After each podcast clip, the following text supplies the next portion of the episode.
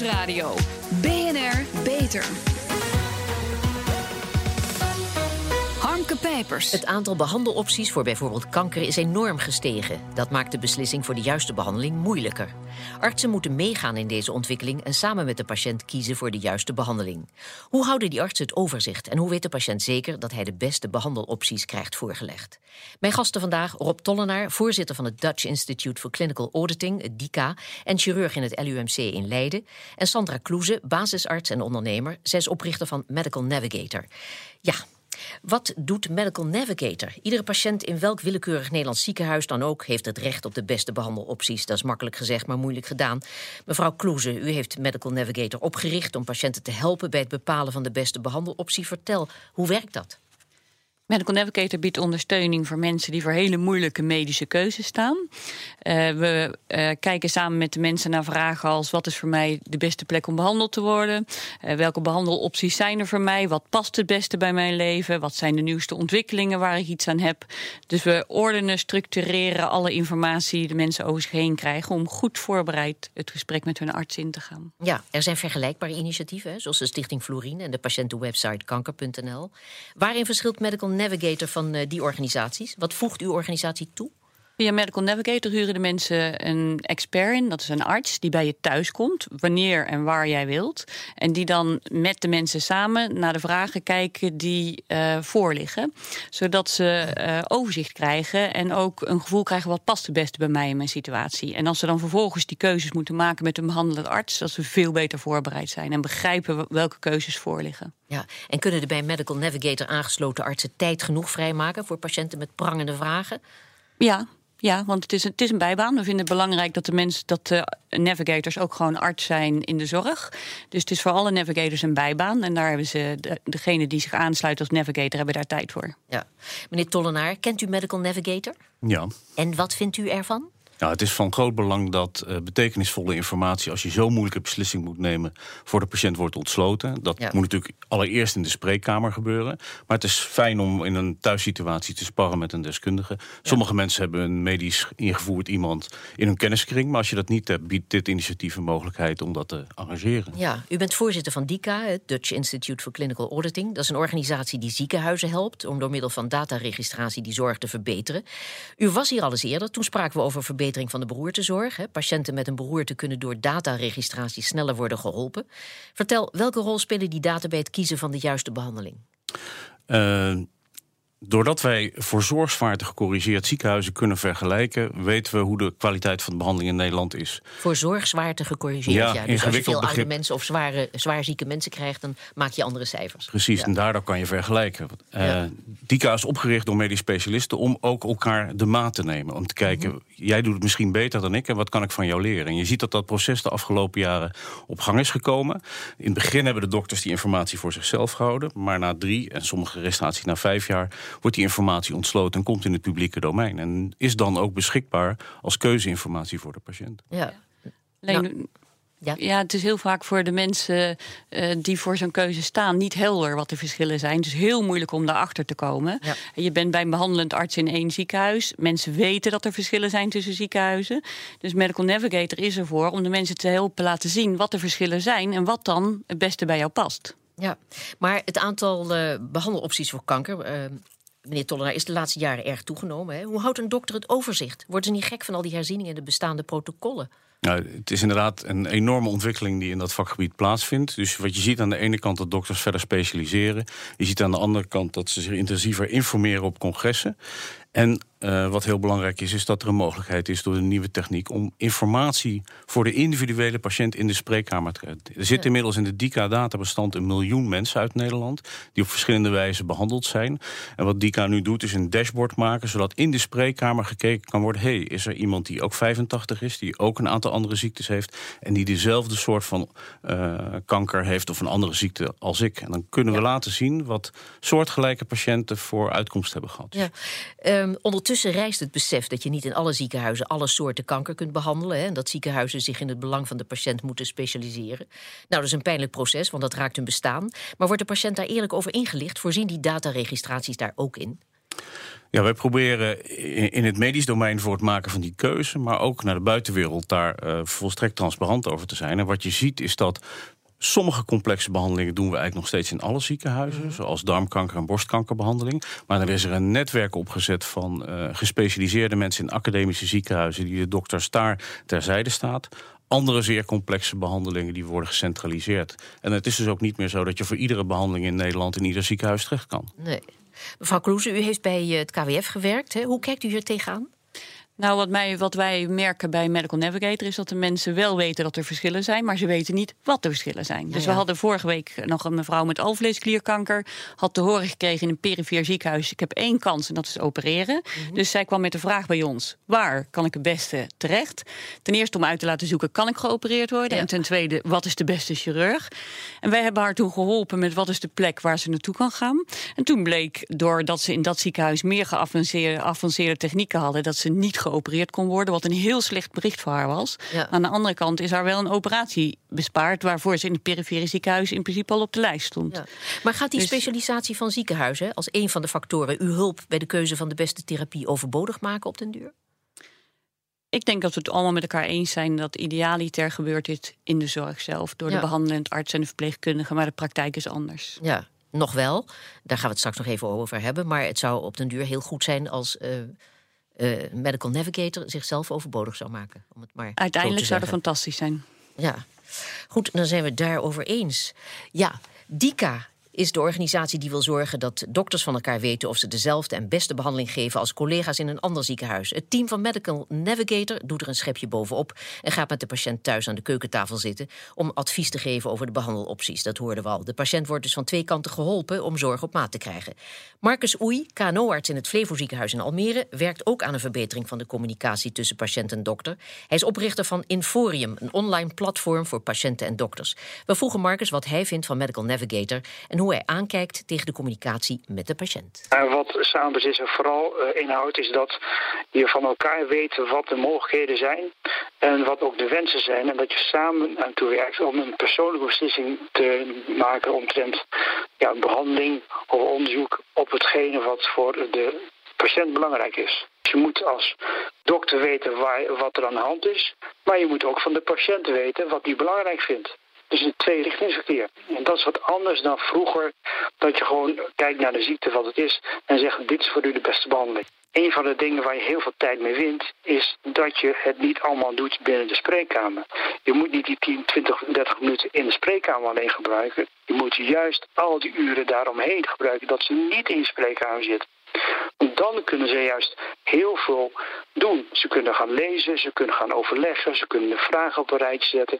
En dan kan je in de spreekkamer juist bespreken wat er uitgekomen is. Het probleem is heel duidelijk. Mensen weten gewoon, hebben gewoon behoefte om uh, meer te kunnen kiezen en meer erover te weten. En daar is uh, Medical Navigator natuurlijk hartstikke goed voor. Ik denk ook dat er geen enkele discussie is dat het een goed initiatief is op zich.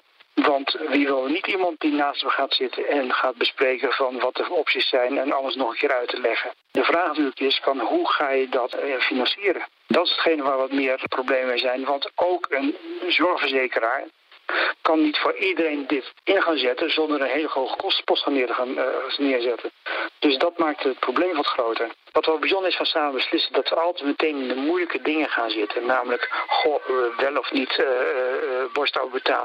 palliatieve zorg, de chemotherapie of operatie. Het samen beslissen al heel vroeg dichtbij, gewoon als je bij de huisarts komt voor, voor een keelontsteking, wel of niet antibiotica, wel of niet fysiotherapie. En dat is juist dat we niet meenemen. Dat was Marcus Oei, KNO-arts in het Flevo ziekenhuis in Almere en oprichter van Inforium. Ja, meneer Tollenaar, artsen moeten zich doorgaans houden aan protocollen, hebben maar een beperkte hoeveelheid tijd om patiënten te informeren. Een gepersonaliseerde, een gepersonaliseerde behandeling vraagt vaak om meer tijd, maar vergt soms ook minder tijd. Directievoorzitter Carina Hilders wil bijvoorbeeld dat er voor een consult meer tijd kan worden uitgetrokken. Volgens haar moeten patiënt en arts samen beslissen hoeveel tijd ze denken nodig te hebben. Ja, die gezamenlijke besluitvorming, korter of langer, past bij personalized medicine. Maar hoe valt dat binnen een ziekenhuis te organiseren? Hoe ziet u dat? Ja, we moeten met elkaar in de honorering en de planning daar een oplossing voor vinden. Els Borst heeft er al voor gepleit dat de zogenaamde kijk- en luistergelden in de zorg belangrijker worden. En zeker bij vergaande beslissingen die over in de oncologie bijvoorbeeld over uh, bestralen of een grote operatie gaan. En zeker als je conditie uh, nou, te wensen overlaat en een zware operatie misschien te veel is, dan levert het uh, aan, aan, alle kanten voordeel op om daar de tijd voor te nemen om die beslissing te nemen. Voor de patiënt dat het een gedragen beslissing is, voor de dokter wat voor weet, dat hij weet wat voor voorbereidingen er moeten komen. Dus ik ben er enorm voor dat daar meer aandacht voor komt. En ik denk uiteindelijk dat het zelfs wel eens zou kunnen dat het nog goedkoper is als je die tijd aan zo'n beslissing besteedt, dan dat je doordendert in het protocol richting behandeling die ook weer zijn kosten genereert. Ja, maar hoe? Ja, mevrouw Kloes, nou, u tegen? Ik ben het helemaal uh, natuurlijk uh, eens dat meer tijd in het ziekenhuis is een, een lost een deel van het probleem op, maar er is ook nog een verschil tussen de ziekenhuizen. Mm. En het is misschien wel uh, voorlopig in ieder geval nog te hoog gegrepen dat, dat het ziekenhuis jou ook de informatie geeft over mogelijkheden die niet binnen dat ziekenhuis passen. Ja. En mensen zijn zich steeds meer bewust dat ziekenhuis A niet hetzelfde is als ziekenhuis B, door de discussies in de media onder andere. Uh, ja. En, en om er dan achter te komen, wat zijn die verschillen? En wat ja. past dan het beste bij mij? Dat, is, dat kom maar je dat merk je ook in de praktijk. Dat ja. uh, mensen wat dat betreft dus niet helemaal worden ingelicht.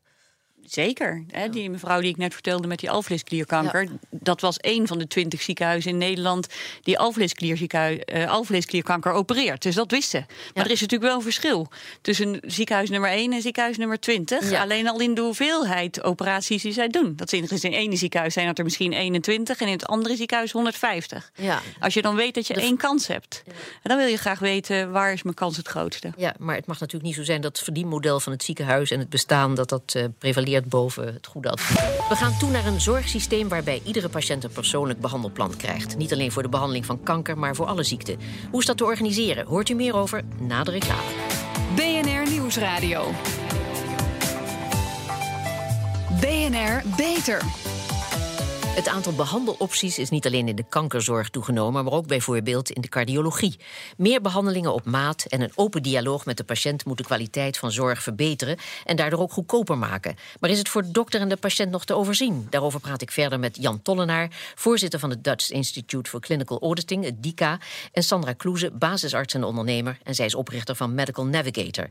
Ja, KNO-arts Marcus Oei, daar hebben we hem weer, gebruikt data om zijn patiëntenzorg te verbeteren. Hij heeft in een project in Almere genaamd CHIP aangetoond dat een betere communicatie met de patiënt de therapietrouw van longpatiënten bijvoorbeeld met bijna 10% verhoogt. En bovendien krijgt de afdeling kaakchirurgie 30% minder telefonische vragen. We vroegen Marcus Oei hoe je orde schept in een medische wereld die beheerst wordt door big data. Ja, wij kunnen ontzettend veel leren door elkaars data te poelen. Uh, en uh, dat is ook zeker datgene wat gaat gebeuren. Dat zie je ook in het buitenland al, al, al gebeuren. Dat, uh, dat er grote data, nou dat zijn de big data analyse geheel, dat als iedereen zijn data in het openbaar zet, dat je dan gaat krijgen dat er hele bijzondere uh, uitkomsten uit gaan komen. Dat je van tevoren dingen kan voorspellen van wie krijgt er wel of niet een, een, een hartinfarct, wie krijgt er wel of niet op de IC een, een sepsis, zoals dat heet. En daar zijn gewoon heel veel mogelijkheden voor. En dat kan je het beste doen met grote hoeveelheden data. Ja, tien jaar geleden was er nog nauwelijks sprake van bereidheid om die data uit te wisselen. Daar stond zo ongeveer bij af en toe. Er is wel heel veel veranderd, hè, meneer Tollenaar? Ja, we zien nu dat data eigenlijk de basis is van vele analyses over hoe het beter moet. Ja. En om van elkaar te leren. En het heeft ook echt iets met een cultuurverandering te maken. Daar ja. heeft u helemaal gelijk in. DICA is inmiddels een begrip in de medische wereld. Er zijn inmiddels resultaten bekend over de behandeling van borstkanker en uitgezaaid melanoom. Wat zeggen die resultaten tot nu toe? En zijn we al zover dat er resultaten uh, voor verbetering zorgen in de behandeling? Absoluut. Als wat we bij borstkanker hebben gezien, is dat we tien jaar met elkaar discussieerden over hoe vaak een operatie, een borstsparende operatie, in één keer de tumor uit de borst kon verwijderen. Inmiddels zien we dat we in Nederland tot, tot een heel laag niveau van heroperaties hebben teruggedrongen. Dus we zijn, hebben echt een kwaliteitssprong gemaakt. Ja. We zien nu bijvoorbeeld dat al uh, de laatste jaren 6, 7 procent meer uh, borstsparende operaties en directe reconstructies plaatsvinden. 75% van de vrouwen in Nederland heeft borstkanker, maar kan met borstbehoud worden behandeld.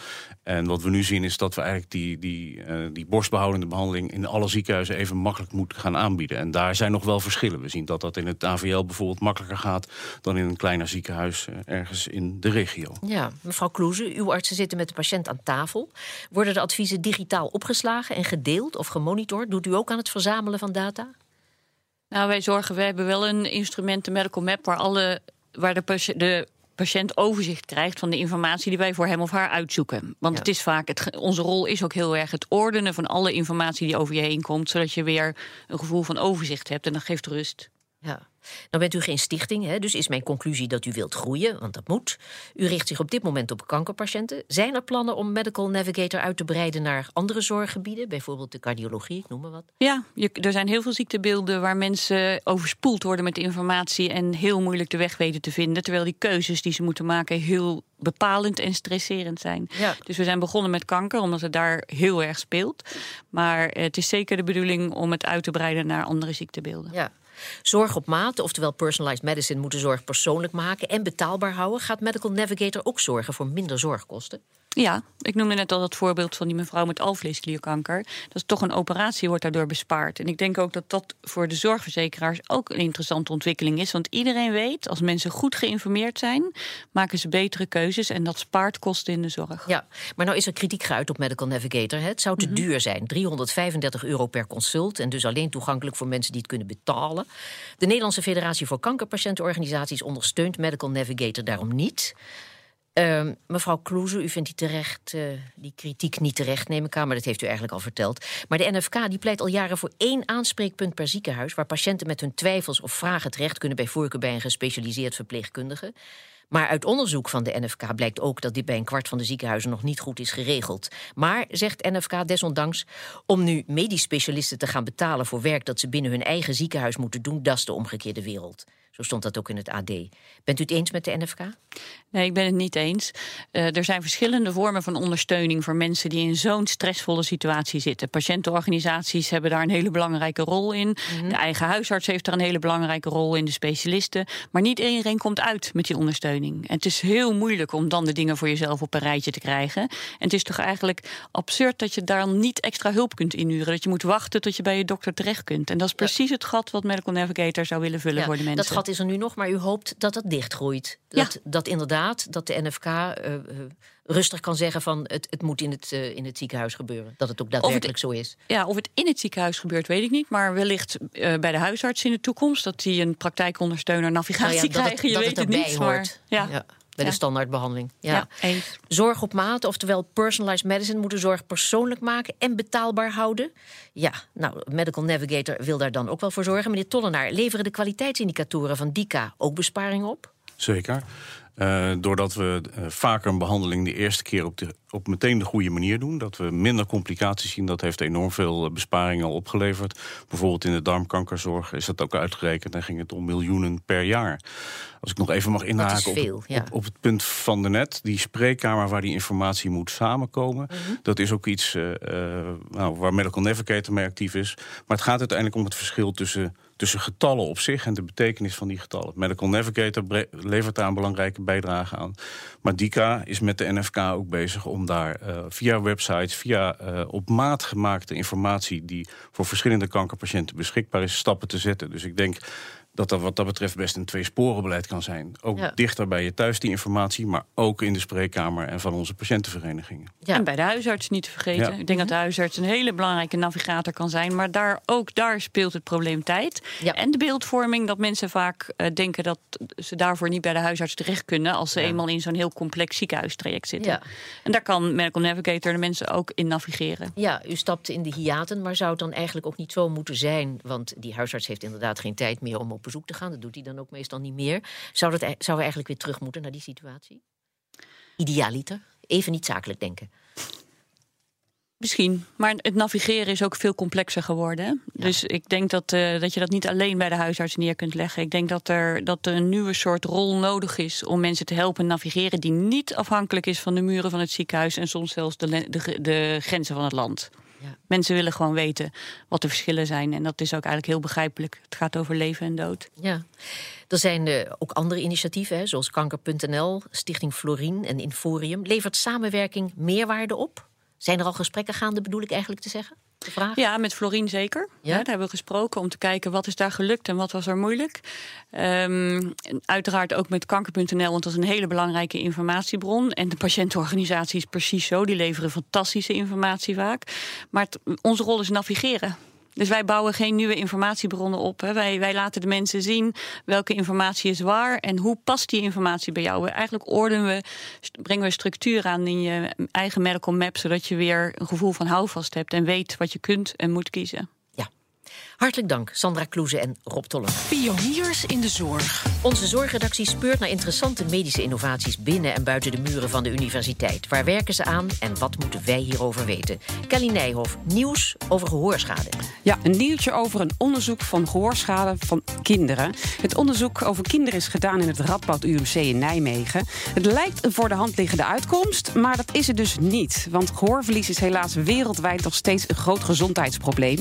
Dat zorgt voor forse kosten in de maatschappij.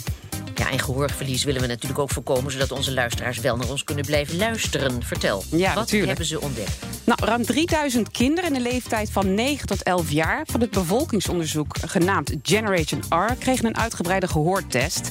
De Generation R is een grootschalige bevolkingsstudie naar de groei, ontwikkeling en gezondheid van kinderen in Rotterdam. Die kinderen worden al vanaf de jonge zwangerschap tot aan de jongvolwassenheid gevolgd. Inmiddels zijn de eerste kinderen 13 en in dit onderzoek bleek dat in totaal 14 een vorm van gehoorschade heeft. Dat is één op de zeven. Ja, je zou denken dat is niet zo heel veel, maar de onderzoekers eh, ja, die schrokken van deze cijfers. ik ook. Want het is bekend dat de periode dat je de meeste gehoorschade oploopt vaak in de tienerjaren gebeurt als de jongeren evenementen bezoeken. Ja, dus er komt nog meer bij als we zo doorgaan. Ja. Want wat is de oorzaak van die gehoorbeschadiging bij die kinderen? Nou, dat weten ze eigenlijk niet. Maar alle kinderen uit die studie gebruikten, of 40% van die kinderen gebruikten draagbare muziekspelers.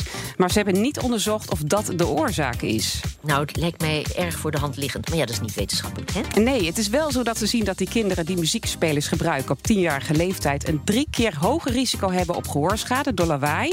Maar het zou kunnen zijn dat het ene kind misschien wel vatbaarder is voor lawaaischade aan het gehoor dan het andere kind. Dus dat gaan ze nog verder uitzoeken. Ja, hebben we alvast een advies aan de ouders?